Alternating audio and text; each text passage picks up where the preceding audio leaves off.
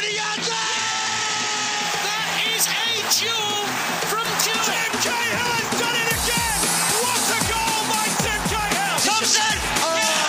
Five goals to Archie. Swing out, Viduka's head up. And what Melbourne are the league champions. Carlos Alberto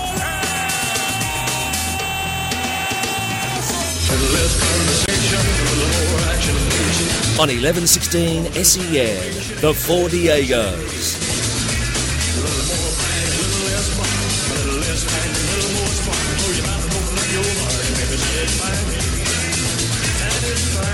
G'day amigos and welcome to the Four Diegos here on 11:16 SEN, Melbourne's home of sport. Rodrigo Rodriguez with you on another fine Wednesday night. Hey, thanks to Finey on another great show. He'll be back tomorrow night from 7pm. And always good to hear the boys, Stephen Milne and Troy Zantuck with the Wonder Years just before the Diegos. Vinny Venezuela's here, so is Warren Diego and Carlos Alberto Diego. It's a full house tonight, boys. Welcome to the show. Oh, good to be here, Rodrigo, as always, with the back four. Yeah, Warren, you're a bit happy at the moment, aren't you? Oh, yes, Liverpool are the best team in the Premier League since Christmas, and that means they're probably the best team. It means they're eighth. Yeah. And whenever Suarez scores for whatever team he plays for, Warren's always happy. No, I don't. Yeah, that's a good point. But I'm sorry I wasn't here last week. I was way late. You're not sorry at all. I'm only part-time. You're not sorry. Well, you're actually not sorry. Every other show. Do you wish ill of Luis Suarez? No, I noticed he still hasn't had anything done to his teeth. I mean, I've just noticed that. No, I don't wish ill of him because in the end, I don't think it was an acrimonious departure. I mean, if I'm to lead the Diegos one day... it will be acrimonious. There'll be celebration. I'd like to leave like Luis Suarez has left. Yeah. I'm not sure what that means. Who are you going to bite, Warren? Who are you going to bite? This year, it's our 21st year. Happy birthday. Yeah, happy birthday. And Warren, you've been on the transfer list for about 19 years. I've been doing shop window radio for about 5 years. It's true. Very good. Well, anyway... Boys, tonight's show is brought to you by Respect.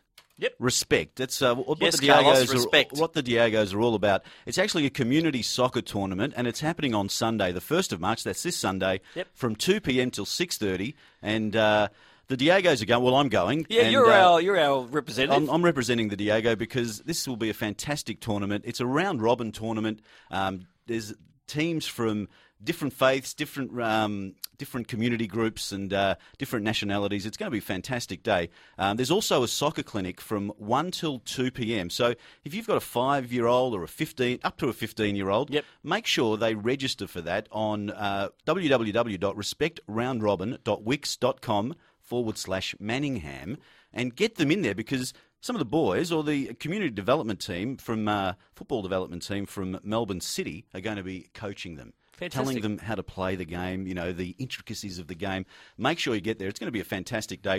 The round robin kicks off at 2pm and goes right through until 6:30. So there'll be prizes, there'll be a barbecue, lots of fun, face painting. So make sure you take the kids. It's happening at Anderson Park, 117 Anderson Creek Road, Doncaster East. It's near the Pines Shopping Centre. Fantastic. And they're our sponsors tonight. Respect Community Soccer Tournament on Sunday, March the 1st. Warren, it's going to be good. So, hey, it will be. I'm looking forward to it. So, Vinny Venezuela and Carlos, I think you boys, we've been talking a lot about the great Mark Bresciano retiring. And retiring from international football. International football, of course. The hot topic tonight. Yes, it's happy, sad. It's the Balder and Bresciano hotline to call in at SEN, the Balder and Bresch hotline. And it's really about where does he sit in the pantheon of Australian players, footballers. Yeah. Where do you see he sits now? We did compile a list, Carlos, didn't we? Yeah, we did. And it's funny because Bozza was on earlier tonight. I think he was on the run home and they asked him, and Warren, you heard him. Yeah, he said he's in the top half dozen soccer Australian players of all time. Okay, now we can gush and we can say, you know, we can really hold Bresch on a pedestal because he's done a fantastic job in his career, done a fantastic job for Australia, played 12 years in Italy and regularly played at that time and was very respected overseas. Or we can, you know, really try and define where he is in the whole... drill down, Carlos. Absolutely. So we did go through the list of players who could probably be in the top 10, and we came up with these names. Harry Kewell, Craig... Now, by the way, it's not just Socceroos, it's Australian players. So, Harry Kewell, Craig Johnston, Jim Cahill, Mark Viduka, Mark Schwarzer, Lucas Neill, Paul Okon, Ned Zelic, Mark Bosnich, Robbie Slater. That's just a top 10. That's 10. With apologies to guys like Vinnie Grella, John Aloisi, Scott Chipperfield, Brett Emerton, Stan Lazaridis, plus a host more. I mean, people out there will be thinking of who else they can throw in there. Where's he come? Is he in those top ten? Oh well, any one of those 16 or so guys you mentioned, you know, some people have opinions about some of those other guys being in the top 10. 0433 98 11 16. Give us a call. Where does Bresh fit? What a fantastic international career!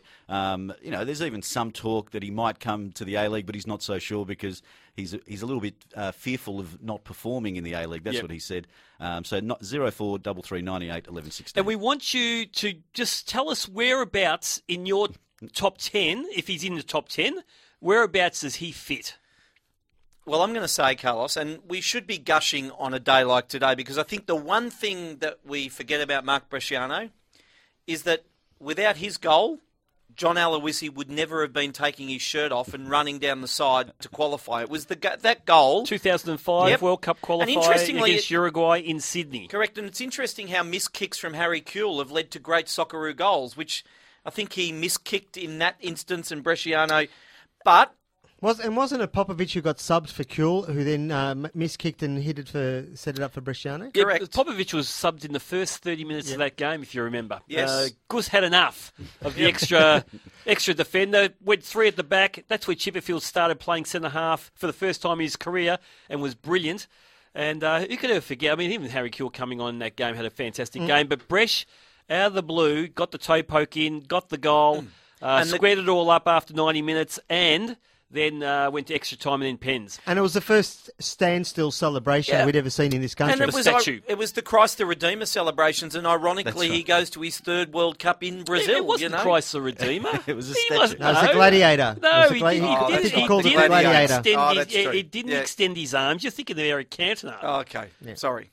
Yeah, it was more of a chest out. Yeah, that's right. Chest out. And I'm not going to rain on the guy's parade because it is the day he retires and we deserve to gush about his performance. But where's he fit for you? Well, I'm going to use the Mark Schwarzer description that you often have. He was very, very, very, very, very, very, very good, but not in the top five. Not in the top five? No, not the top five. Oh, well, I think... Well, the guy played 84 times for Australia. Did you see the Twitter? You're not a Twitter person, but you see the Twitter? PFA were retweeting... players all around the world congratulating Bresh and saying things like, you helped my career, you're a legend, all this sort of stuff. And not only 84 times for Australia, in three World Cups, two Asian Cups and Olympic Games, he also played 12 years in the toughest league in the world when he started, Serie A, with big clubs. And you're saying he's not in the top five. Doesn't make the top five for me. Well, that's just ridiculous. As far as respect goes, because this show's all about respect... He's probably in the top five of With all due disrespect to Warren, all due disrespect. Hey, there'll be no disrespect in Manningham on Sunday. I mean, that list is a beautiful list, and there are names there that all deserve a special place on a mantelpiece. But tonight they don't.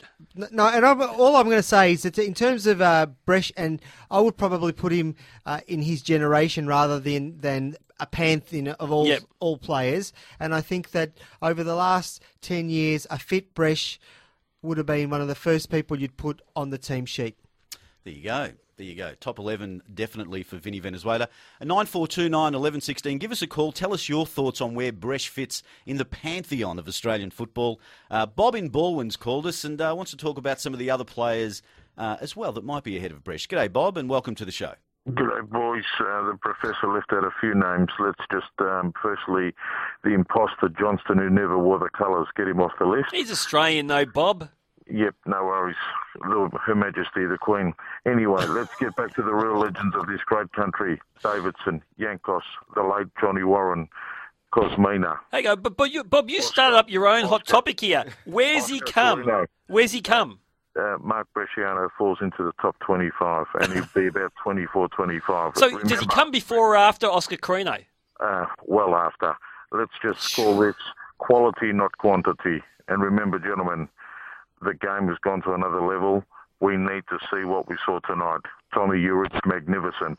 And I'll leave you with one thought. the referee who actually refereed the game on Monday night at the Venetor Club should be banned for life. And let me just say, I know what you're talking about there, Bob. I've got a very close, I'm very close to the bullying team these days. Disgraceful there. There was a bloke from the other team there who was about to turn off the lights, and he's got the power because he runs a lighting company. There you go. Fantastic, on you, Bob. Good on you, mate. Thanks for that, and always love his flourishes at the end. Hey, good on Bulleen Veneto Club, because they had a great win against Moreland Zebras on Monday night, 1-0. Yeah, getting some action on the SMS machine here. You can't leave out Gary Cole. What about Tommy Cummings, who used to play for Melbourne Croatia? He was a great player, Tommy Cummings, little diminutive Tommy Cummings, and I think he did his knee against AC Milan when they were touring Australia, and he did his knee at Olympic Park, and almost, I think he came back to play again, but he was never the same player. Yes, but the question we've got to keep focusing is, you know, it's not about just name your favourite Aussie footballer. It's about does Bresch make the top 10 or the pantheon? Where does he come? Yeah. And the thing is, with Bob from Baldwin, he said he came after Oscar Crino. Now, I love Oscar Crino. Everyone knows. We've had him in the studio here. Everyone knows we love Oscar Crino. But Oscar Crino was a fantastic Socceroo, never played overseas at in a decent league, let alone Italy for 12 years. He played in Cyprus, I think, Oscar Crino, for a very unhappy 18 months or so. But and maybe if he had his opportunity, he could have been great in this city, but he wasn't. Truth be told, we haven't even mentioned Farina or Krencevic. Absolutely. So this is the thing, like we're throwing them all in here, and I know it's a celebration for Bresch. We don't want to rain on his celebration. I know he's partying in Qatar as we speak. I think it might be in Australia. I'm not sure, but really. You know, does he come in? I mean, there's some great players that we mentioned already tonight. He's in the squad, but he's in the... What, the 46-man squad? No. He's not. He's in the 23-man squad, the final cut. It goes to the World Cup. But I think he's sitting on the bench for the first game. That would be my sense. He's in the squad of the century. Yeah, I reckon. The squad of the century. Yeah.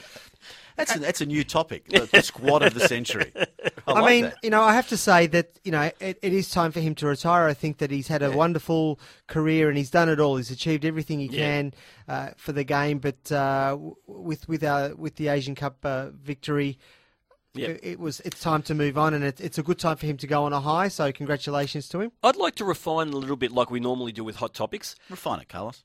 The visionary... Run your own show. Where's he come in the list of visionary midfielders? Right. I'll tell you, he'd be number one. Okon. No. Talking about a guy who just receives... Passing midfielder, all everything. He just picks holes and just on a what do they call it? On a 20-cent piece. Yes. But isn't that the difference, though, Carlos? We're talking about the best ever, okay? And he might not make the best 10, okay? But if you were picking a team in terms of positions based on those players, you're probably right. He probably makes the best team because of his position, because most of the other guys fall into offensive or defensive categories, not necessarily midfield categories, our best recently. Yep. So you're probably right. He makes the team. I would go. So I would argue with anyone. I would argue with anyone if we refine it to that visionary type maestro in midfield, the guy who receives the ball, got all the time in the world, in traffic, and just picks a pass to put someone through. Mm. No one else in Australian football's ever been able to do that properly. Well, his pass to Kennedy... got us to the World Cup, really. Absolutely. He's a goal-scoring midfielder, too. He scored some great goals as well. Against Bahrain, the overhead kick. Remember the scissor kick? Yes. I had another look at that today. Yes. Magnificent. There was a couple he could have scored against the Netherlands, I think, at the World Cup, and maybe against Chile. Yes. Yep, Chile could have scored too, Jimmy Tanzi, Johnny Warren comes up on the text messages. Johnson, Cahill, Schwarzer, Kewell, Viduka, Bresch, top six easy. That's Tristan in Noble Park. Geez, that's in some very serious company. Yep. I mean, Bresch would be happy to be, I mean, seriously spoken in this company. But, I mean, just listening to Bob, some of those names that he mentioned were great and great characters of the game as well. With all due respect. Mm. Bob didn't have, they were great players, but he didn't have Bresch in the right ranking. No, not at all. Sometimes you talk about a spine, your team having a bit of a spine, and, Bresch is the middle vertebra. Yeah, absolutely. Nice one. So, hey, congratulations to Bresciano on a fantastic international career. Carlos, look, we're going to go to a break soon, but I want the listeners to know. Yeah, I had another dream. I had another dream. I know we changed it, and I have to tell you this dream. It's not all about you, Carlos. Yeah, look, you know, I have had my fair share of twilight football dreams. Some people call them fantasies.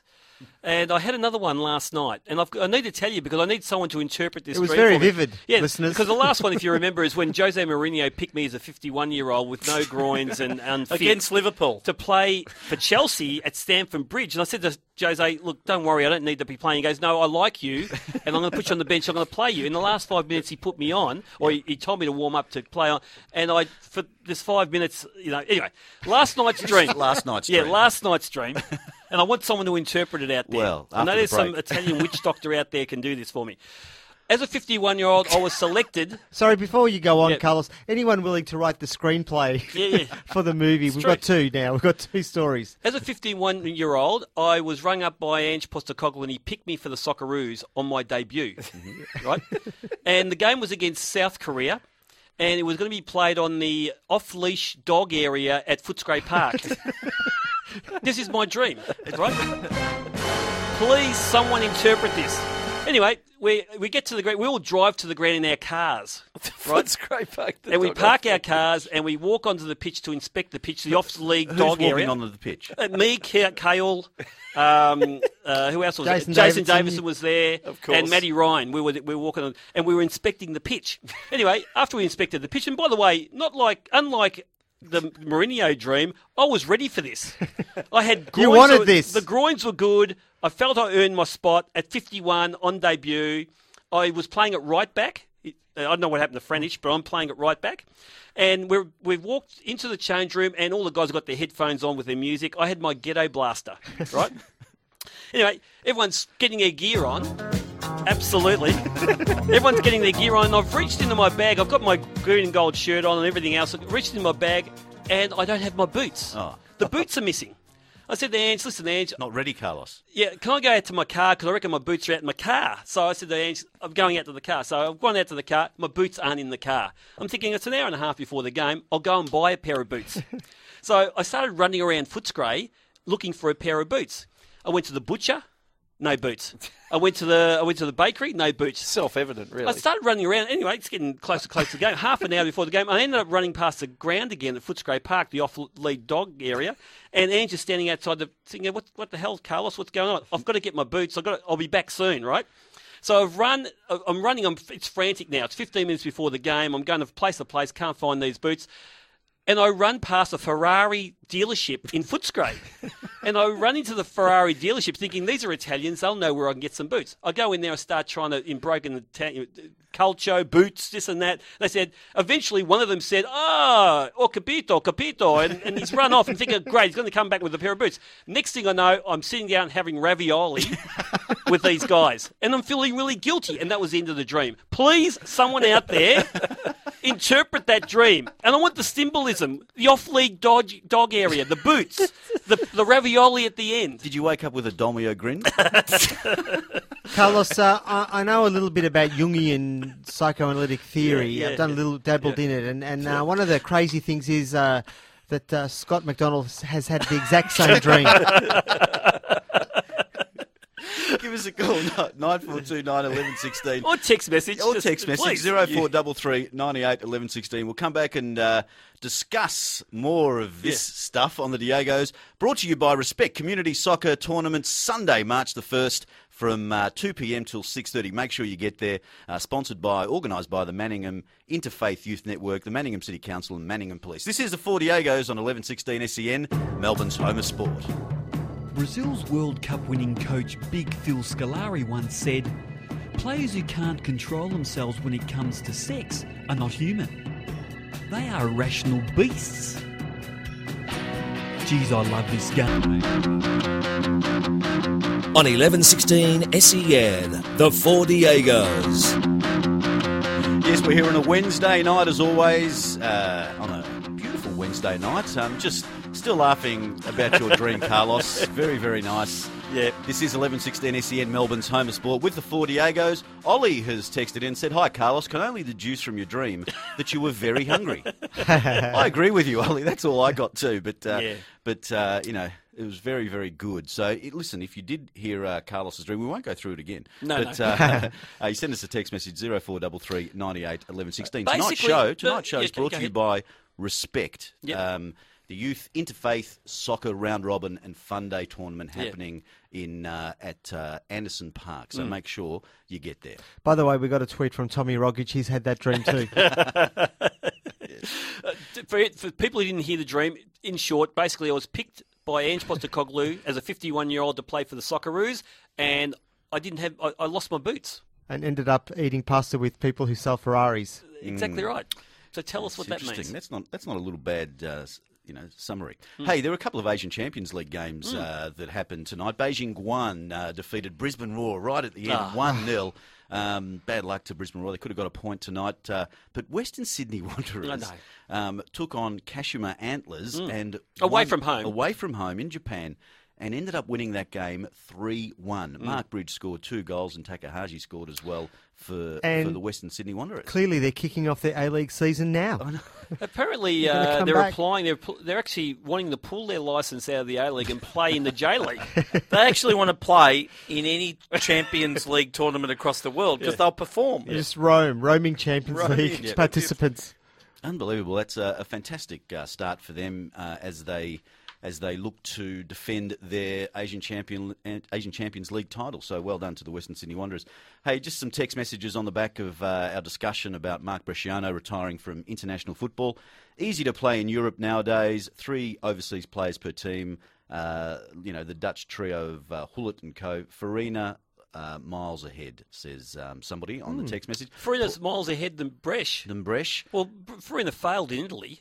He became Footballer of the Year in Belgium. Or foreign Footballer of the Year. I know Paul Okon won Footballer of the Year in Belgium, but Farina failed in Italy. And it doesn't matter how different the quality, how hard the eras were, Bresch compared to Farina, you can't say the 12 years that Bresch played in Italy, a lot of those years, the Serie A was the best competition in the world. And he still played regularly for his teams. The only thing they didn't offer was long service. That's right.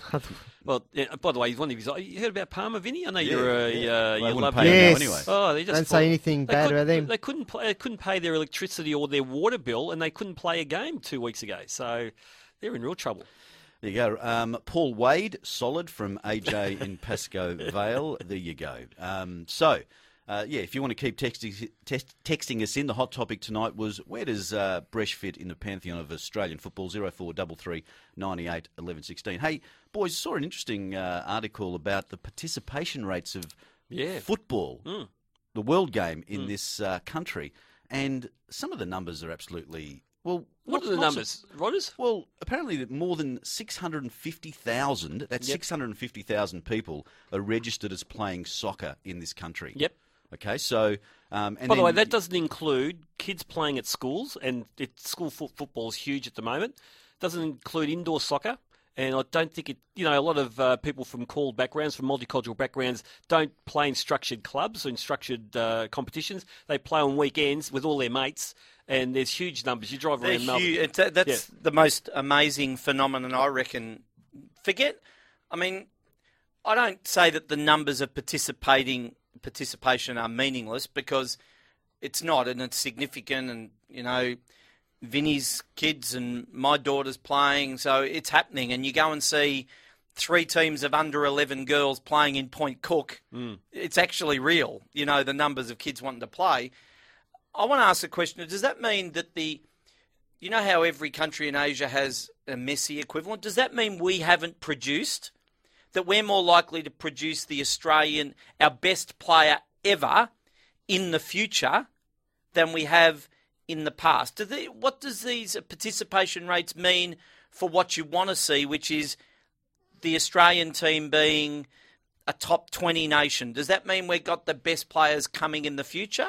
What do you reckon? I don't know. This is an issue. I think having more kids play means that you're more likely to get some of the better athletes. Maybe I'm wrong because I suppose there's a smaller number of the better athletes, and the more the next level, there's more of the next level athletes, and they might be playing football rather than you know, Aussie rules or rugby. For me, when I looked at those figures, because obviously in comparison to the other sports, I mean... Well, if you compare it to the Australian rules, or Australian rules, it's just over 200,000. Yeah, people think that these figures are new and suddenly the game's exploded, but for 20 years... these figures have been similar. Football, soccer has been at least has had two times more popularity participation rates, registered players than any other sport, team sport in Australia or ball sport in Australia. And so my immediate thing is, well, 6,000 people turned up to see Melbourne City on the weekend. Why aren't we? What are we doing about getting these 650,000 people who play football and they're registered, so they're serious about it? And getting to the A-League. Because I had a look on the Half Show today about the average crowds from year one of the A-League, and they're about 12 to 13 to 14,000, but it hasn't changed much since year one to now. So why aren't we getting these 650,000 people coming to the A-League games? No, see, Carlos, I've got a slightly different opinion about that. If you take Australian rules football out of the equation in terms of the numbers of people that go to watch the games. Now, Aussie rules is clearly a phenomenon that is not copied or will never be copied by any other sport. If you compare the A-League to crowds in the NRL, in the rugby union, they're matching those crowds. The average crowds of an NRL is about 9.5 to 12,000 people per week. The ARU, the rugby union, besides test matches, and if you put test matches in, the Socceroos crowds are equal to test matches that you get. If you look at the crowds that we're getting for the international games that are being played through the middle of the year. So I think you're a bit harsh in comparing the crowds because we see the AFL, the phenomenon in terms of that. I'm actually not comparing the crowds. What I'm saying is why aren't we having more people at games? If we've got 650,000 people who are registered players, not playing socially, they're registered players, they're serious about what they're doing, they're playing for clubs. Why aren't we getting a bigger percentage of that group coming to A-League games? Carlos, I haven't seen the figures, and I wouldn't know whether they were published alongside, say, viewing rates. But I suspect that the fact that you can see A-League football on television more easily now than ever before must also play into that. Well, it's not on free-to-air, except for Friday nights with SBS. But I guess, all right, well, even with Foxtel, I've got to ask the question, has Foxtel noticed a spike? Is it increasing? There, people watching the game. They're saying the next TV rights are going to double again. Yeah. So obviously there is some value there, but still not free to air. But here's the challenge. I went to the Melbourne City game with my family on Sunday, and I'm keen Melbourne City, and my family is, and my wife is. But in a typical football season, okay, you watch your kids play Sunday morning, or you're involved in that and you travel across the other side of the city and you do the line for your daughter's game and then you hop back in the car and you go home and then you've got this sense that, okay, well, I've got to pack up and do everything. I've got to go to a 5 o'clock game, which means I won't get home till 8 o'clock. If you don't want to spend $37,000 buying them food, they've got to, there's those logistic things. I think the A-League suffers because it is very much timetabled and fixtured around television, whereas some other sports... Well, AFL is too. No, but there's still the Saturday afternoon game. There's still the traditional time slot. There's not a traditional time slot. And I personally find with Melbourne City, their fixture is such a dog's breakfast in terms of when they're playing. Okay, it's... You got a Sunday, then you got to front up Friday. There's no continuity in when they're playing, and I think that's a real hassle. I look around the crowd at a Melbourne City game walking to and from, bearing in mind there were 80,000 people across the road. I thought it was a fantastic mixture of kids and families. So I actually think it's building. But 6,000, that's really embarrassing right now. It's I was at my daughter's training today and I was talking with one of the dads who had heard you talking about the issue earlier today, and he was saying how, and he's not a soccer football sort of supporter, but he said, when Victory started playing, I used to go to all the games and, and Archie was on fire and that kept me going for a while. But then I got sick of paying $11 for a beer. That's... Right. And he's also a doggy supporter. He goes, I don't even go and watch the Bulldogs anymore because it costs all too much, all of those peripheral expenses are enough to stop you. I think the participation rate, I mean, it's the game that is, you know, attracts both sexes too. You know, yep. more so than the other more, you know, contact heavy sports, if you like. So, I mean, you boys are talking about your girls playing. I think, you know, that 650,000 people, it'd be interesting to see, you know. Yeah, well, actually, I'm not comparing it with any other sport. I'm actually saying, why aren't we getting more of these serious footballers, because they're registered players, to our games? What do we need to do that? I know it's improved a lot since the NSL days, because we had, again, double the participation rate back in the 1990s and stuff like that. So for me, I don't know, it's getting better, yes, because we've got good crowds with Victory and stuff, but we still have the Central Coast Mariners issue, the City issue. You know, Newcastle's up and down depending on what's going on there, but. You know, we should be, you know, at least three-quarter filling most stadiums at this stage. I think I sometimes wonder whether the fact that so many people are playing is also a difficulty, because if you've got two or three kids playing the game on a Saturday or a Sunday, you just can't get to. Yep. That's another thing. Getting to a game is another thing you've got to do, and I think that logistically that can be difficult really for families. Hard. Yep. And I think my sense is, in my area, and I think the western suburbs, particularly where I live in that sort of Point Cook area, Victory, the awareness of Victory and the number of kids in particular that wear Victory tops. I mean, I'm amazed. You go to a soccer ground and watch kids play, every one of them's got, whether it be a Liverpool or a Barcelona or a Real Madrid and stuff. So the interest is there, and I think they're wearing more Melbourne Victory tops than, say, 10 years ago. Absolutely. I reckon. And I think it'll just continue. Any more, because Melbourne Victory kind of just started 10 years ago, Carlos. Good point. We're just going to get it on the... No, good point. But over the years, because I go into schools a lot, and... definitely. And I think, especially on their sports days, they're not wearing the Man U, Liverpool, Arsenal tops as much as they're wearing the Victory tops. No doubt. And I don't see many City tops yet, but I can understand why. But Victory in particular, and those kids would be going to games. If they're wearing a Victory top, they'll be going to games. Absolutely. Come on, Warren. 6,000 is pathetic. No excuses. Front-running Victory-hating plastic supporters. John in Port Melbourne. Oh, that's a joke. I mean, a little bit vindictive. No, and I tell you, I don't know whether he's been to a Melbourne City game, and I know we want more crowds, but 6,000 people, taking my two girls along, being able to sit 5 rows from the front down the other end, it was a great viewing experience, and it was really enjoyable. And I sort of enjoyed not having the hustle and bustle of big crowds and all that sort of stuff. It was a really good atmosphere. If you remember, guys, you know, 3 weeks before the first game that Victory played at Olympic Park in year one, in version one of the A-League, no one knew how many people were going to turn up. We were just guessing at that time. Some people, I remember Frank Lowy was worried about whether they're going to get 5,000 or 15,000. And I think there was a real will by a lot of people. It didn't matter who it was. It could have been Vinny Venezuela Wednesday playing in Melbourne, and I reckon there would have been this goodwill to get behind this team.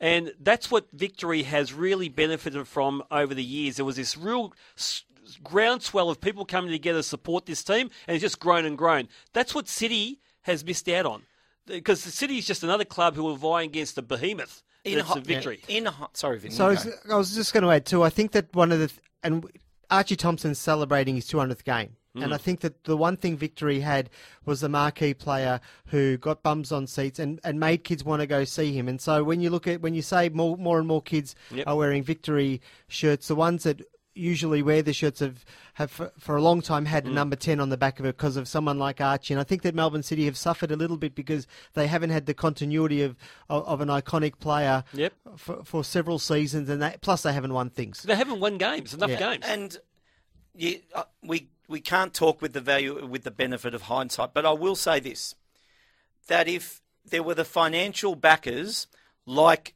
the Citigroup backing a second franchise in Melbourne at the same time as Victory started, so if they had the financial ability to have two franchises in Melbourne as an establishment, Victory may well still be the most powerful club, but I am certain it would be an Everton-Liverpool type relationship in the fact that, you've got a super club that's won things and they're slightly bigger, but Everton get 30,000 to their ground at Goodison Park every week with passionate fans, and that's what it would have been like in Melbourne. It's just that it didn't work that way. Absolutely, fascinating topic as always, Carlos. Before we go to the break, we've got a couple of analysis. Peter in Cheltenham, or I mean, I'm the same age as Carlos. In my dreams, I'm still waiting to get a call from Liverpool. That's Peter in Cheltenham. I think he likes the fact that he's the same age as you. That you're still young, Peter. Explained Carlos's dream to my mother-in-law. Thanks, mate. She's convinced I'm considering playing away. Thanks for the chaos that's exploding around me. Can you please, on radio, say, Nina, it was your dream. So say it to Nina. Nina, it was Carlos Alberto Diego's dream. So I was the one who didn't have my boots. All right, it wasn't your son-in-law. Just quickly, some people are sending some SMSs through that we're not taking calls. We are taking calls. I'm not sure. There might be an issue with the phones. 9429 1116. That is the number. 9429 1116. By the way, Rodrigo, while Peter and Carlos are waiting for calls from respective coaches, Cameron Diaz, just call me anytime. That's my dream. She will. She would. You're the good-looking Diego, Vinny Venezuela. Sliding doors, Vinny. Sliding doors. Let's go to a break, and as we go to the break, tonight's show is brought to you by... Just lovely music here. Respect. It's all about respect here at the Diego's, and it's all about respect at the community soccer tournament on Sunday, March the 1st, from 2pm to 6:30pm. If you've got a 15-year-old or a 5-year-old, anywhere in between that, make sure they register for the soccer clinic with game development coordinators from Melbourne City Football Club, and that's happening between 1 and 2, and it's happening at Anderson Park, 117 Anderson Creek Road in Doncaster East. Make sure you get there. The Youth Interfaith Soccer Round Robin and Fun Day happening on Sunday. Let's take a break now on the Diego's, and we'll be back with more on 11:16 SEN.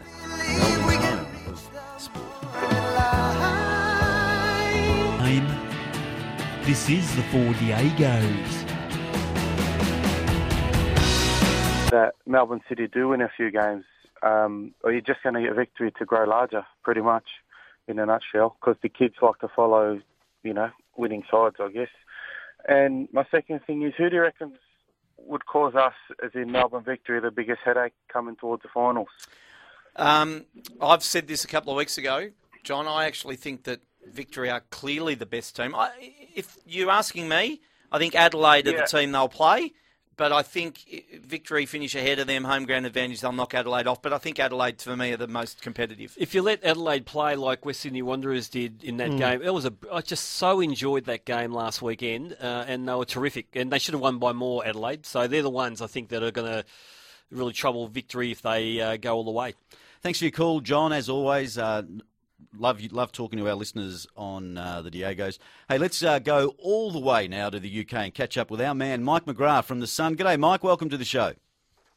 Hi, guys. Thanks for having me on. Yes, there's Mike McGrath. You've got Vinny Venezuela, Rodrigo here and Carlos, but Warren wants to fire away. Yeah, Mike, I just want to ask about Man City. Player for player, I don't know whether they're as good as Barcelona, but I tell you, the gulf between them and Barcelona in this morning's Champions League game was incredible to me. Is it stage fright? Aren't they as good as we think they are? Is it a reflection on the Premier League? Where do you sit with all this?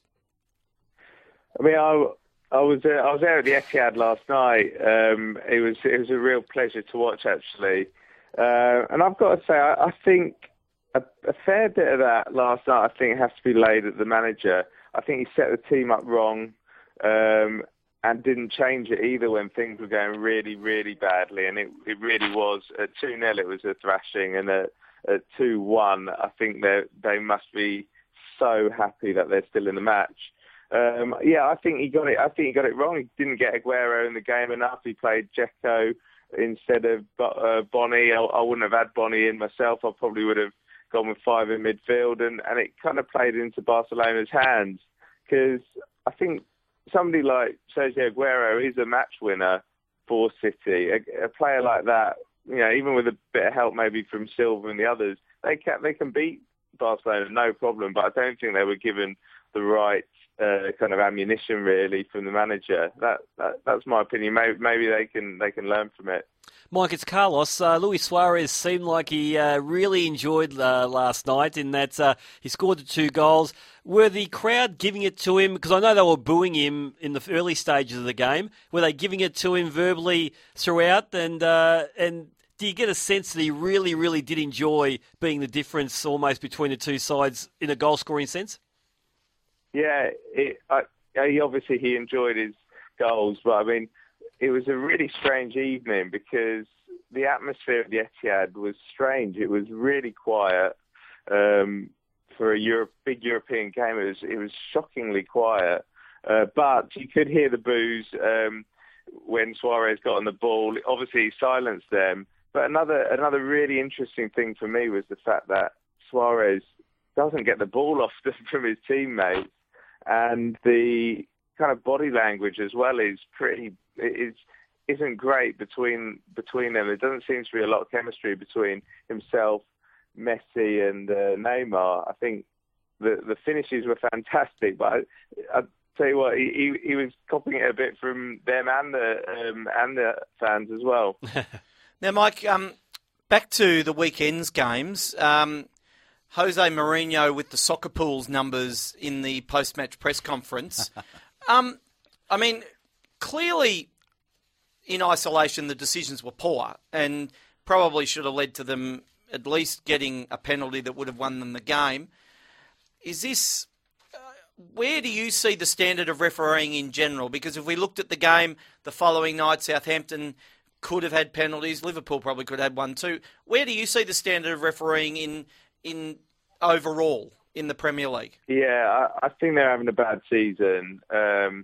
Look, our game's getting, 100 miles an hour quicker than it was, even 10 years ago. And I think it's, the referees probably need a bit of help because it's kind of catching up with them. And they have had some really poor games this season. I don't particularly agree with the way Jose Mourinho goes about kind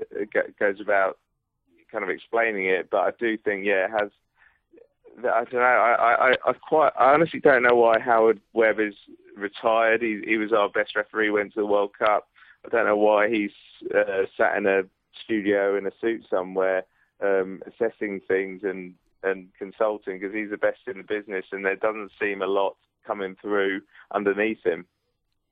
Mike, Vinny here. I'm just wondering, we get very excited whenever Sepp comes out and puts a proposal up there for all of us. And the task force, the shorter World Cup, 2022, curtailed, winter, moving it around. Surely it's been received positively in England as well. We can't wait for Christmas Eve in Qatar, waiting for a plane home. Even if we won the World Cup, I think that it wouldn't be a great Christmas. Well, you've got nothing to worry about there, Mike.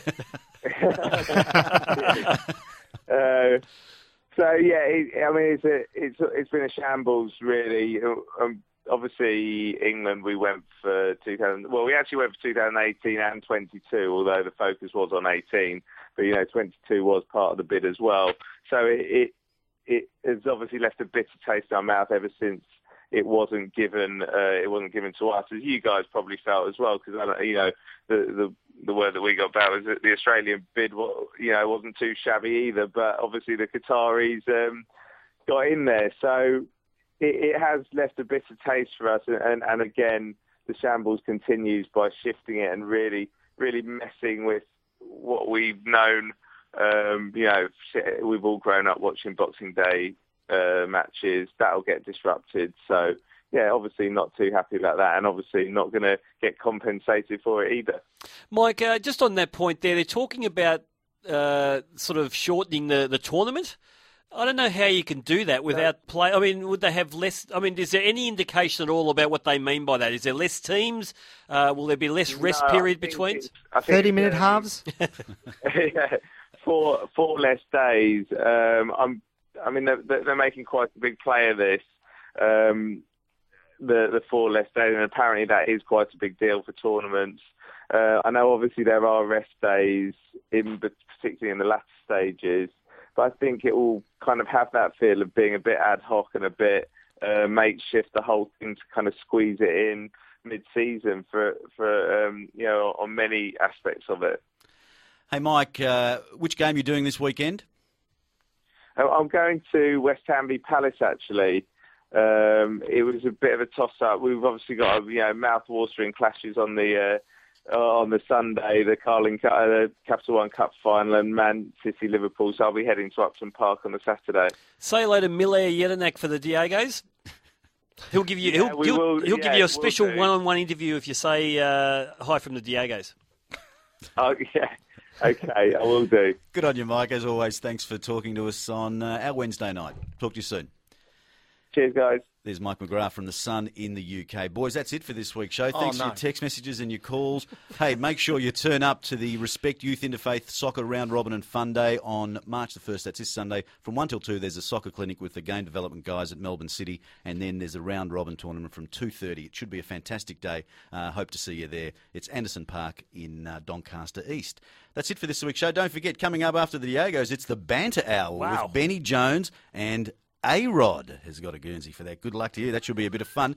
That's it for this week's show. So remember, Carlos, where Puerto Rican girls hang out, we'll be there. Wherever you samba, rumba and la bamba, we'll be there. Wherever there are girls with fruit on their head and balls on their feet, we'll be there. Wherever gringos play football, we'll be there. We are the Four Diegos.